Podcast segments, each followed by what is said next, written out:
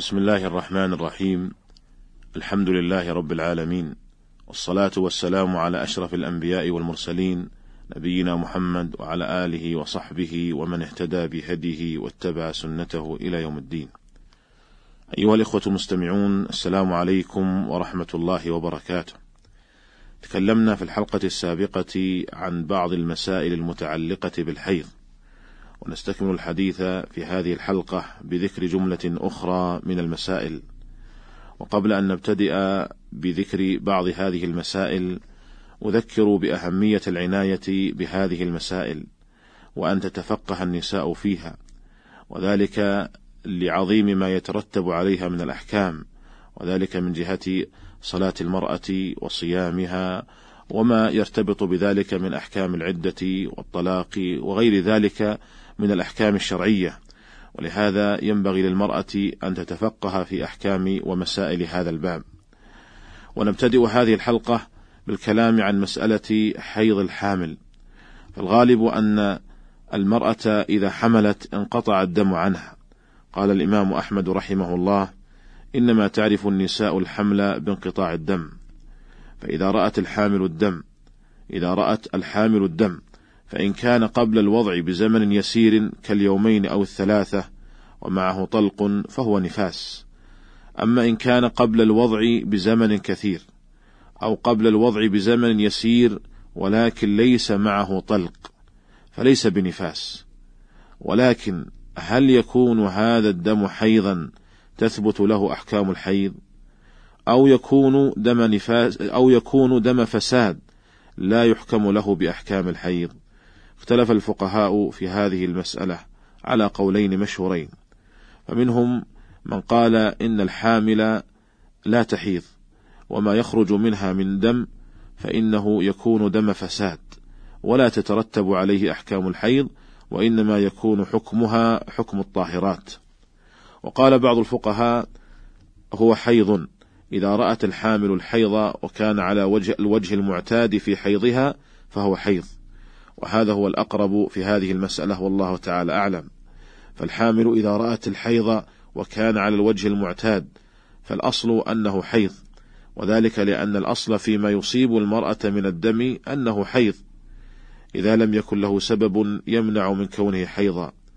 وليس في كتاب الله ولا في سنة رسول الله صلى الله عليه وسلم ما يمنع حيض الحامل وهذا هو مذهب مالك والشافعي وهو اختيار شيخ الإسلام ابن تيمية رحمه الله تعالى قال رحمه الله وحكاه البيهقي رواية عن, رواية عن الإمام أحمد بل حكي أن الإمام أحمد رجع إلى هذا القول.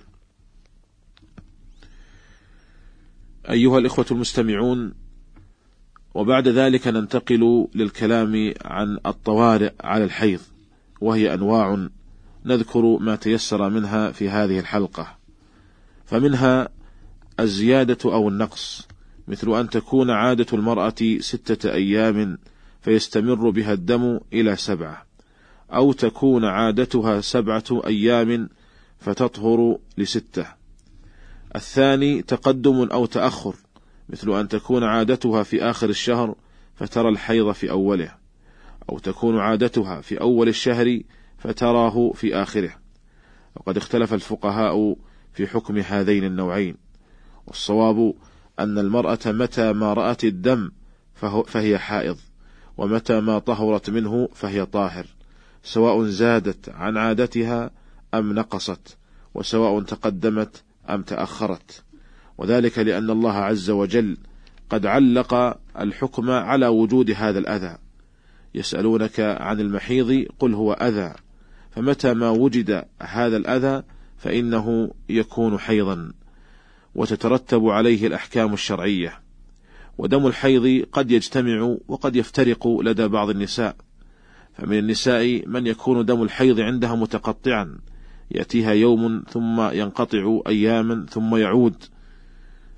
فنقول العبرة والمعول عليه هو وجود هذا الأذى فمتى ما رأت هذا الأذى فهو دم حيض ومتى ما طهرت منه فإنها فإنه لا يكون دم حيض وتكون قد طهرت وترتب على ذلك أحكام الطهر. وهذا القول هو مذهب الشافعي وهو اختيار شيخ الإسلام ابن تيمية رحمه الله وقواه صاحب المغني. قال ولو كانت العادة معتبرة على الوجه المذكور في المذهب يعني مذهب الحنابلة لبينه النبي صلى الله عليه وسلم لأمته ولما وسعه تأخير بيانه إذ لا يجوز تأخير البيان عن وقت الحاجة وأزواجه وغيرهن من النساء يحتجن إلى بيان ذلك في كل وقت فلم يكن ليغفل بيانه وما جاء عنه صلى الله عليه وسلم ذكر العادة ولا بيانها إلا في حق المستحاضة لا غير. انتهى كلامه رحمه الله. ومن الطوارئ على الحيض الصفرة أو الكدرة بحيث ترى المرأة الدم أصفر كماء الجروح أو تراه متكدرا بين الصفرة والسواد. فهذا إن كان في أثناء الحيض أو متصلا به قبل الطهر فهو حيض تثبت له أحكام الحيض. وإن كان بعد الطهر فليس بحيض. لقول أم عطية رضي الله عنها كنا لا نعد الصفرة والكدرة بعد الطهر شيئا. رواه أبو داود بسند صحيح. ورواه البخاري بدون قولها بعد الطهر لكنه ترجم له بقوله باب الصفرة والكدرة في غير أيام الحيض.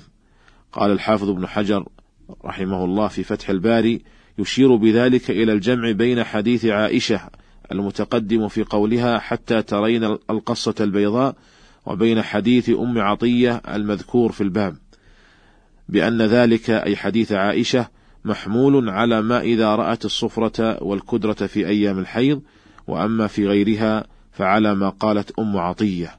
انتهى كلامه رحمه الله. وحديث عائشة الذي أشار إليه الحافظ هو ما علقه البخاري جازما به قبل هذا الباب أن النساء كن يبعثن إليها بالدرجة بكسر الدال وفتح الراء والجيم. قال ابن بطال كذا يرويه أصحاب الحديث وضبطه ابن عبد البر في شرح الموطأ بالضم ثم السكون الدرجة. وهو شيء تحتشي به المرأة لتعرف هل بقي من أثر الحيض شيء. فيها الكرسف أي القطن فيه الصفرة. فتقول عائشة لا تعجلن حتى ترين القصة البيضاء. والقصة البيضاء ماء أبيض يدفعه الرحم عند انقطاع الحيض. والحاصل بالنسبة للصفرة والكدرة أن ما تراه المرأة من الصفرة أو الكدرة في زمن الحيض أو قبله أو بعده متصلا به فحكمه حكم الحيض. وأما ما تراه من الصفرة أو الكدرة بعد الطهر فإنها لا تعد شيئا. النوع الرابع من الطوارئ على الحيض تقطع في الحيض بحيث ترى يوما دما ويوما نقاء ونحو ذلك. فهذا له حالان.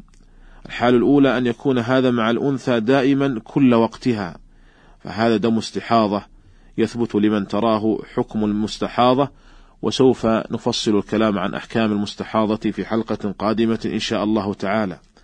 الحال الثانية ألا يكون مستمرا مع الأنثى. بل يأتيها بعض الوقت فيكون لها وقت تطهر فيه ووقت يأتيها الحيض. فقد اختلف العلماء في هذا النقاء. هل يكون طهرا أو ينسحب عليه أحكام الحيض؟ مذهب الشافعي في أصح قوليه أنه ينسحب عليه أحكام الحيض فيكون حيضا.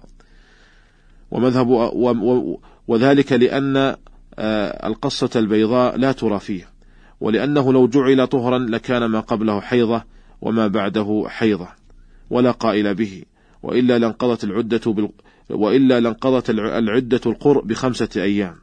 ولأنه لو جعل طهرا لحصل به حرج ومشقة بالاغتسال وغيره كل يومين والحرج منتف في هذه الشريعة ولله الحمد. والمشهور مذهب الحنابلة أن الدم حيض والنقاء طهر إلا أن يتجاوز مجموعهما أكثر الحيض فيكون الدم المجموع المتجاوز استحاضة. وقال الموفق بن قدامة رحمه الله في كتابه المغني قال يتوجه أن انقطاع الدم متى ما نقص عن اليوم فليس بطهر بناء على الرواية التي حكيناها في النفاس أنها لا تلتفت إلى ما دون اليوم. قال الموفق وهذا هو الصحيح إن شاء الله لأن الدم يجري مرة وينقطع أخرى وفي إيجاب الغسل على من تطهر ساعة بعد ساعة بعد ساعة حرج ينتفي بقول الله تعالى وما جعل عليكم في الدين من حرج ولأننا لو جعلنا انقطاع الدم ساعة طهرا ولأننا لو جعلنا انقطاع الدم ساعة طهرا ولا تلتفت إلى الدم بعده لأفضى ذلك إلى ألا يستقر لها حيض. فعلى هذا لا يكون انقطاع الدم أقل من يوم طهرا إلا أن ترى ما يدل إلا أن ترى ما يدل عليه مثل أن يكون انقطاعه في آخر عادتها أو ترى القصة البيضاء. انتهى كلامه رحمه الله. وكلامه رحمه الله قول وسط بين قولين ولعله الأظهر في هذه المسألة والله تعالى أعلم.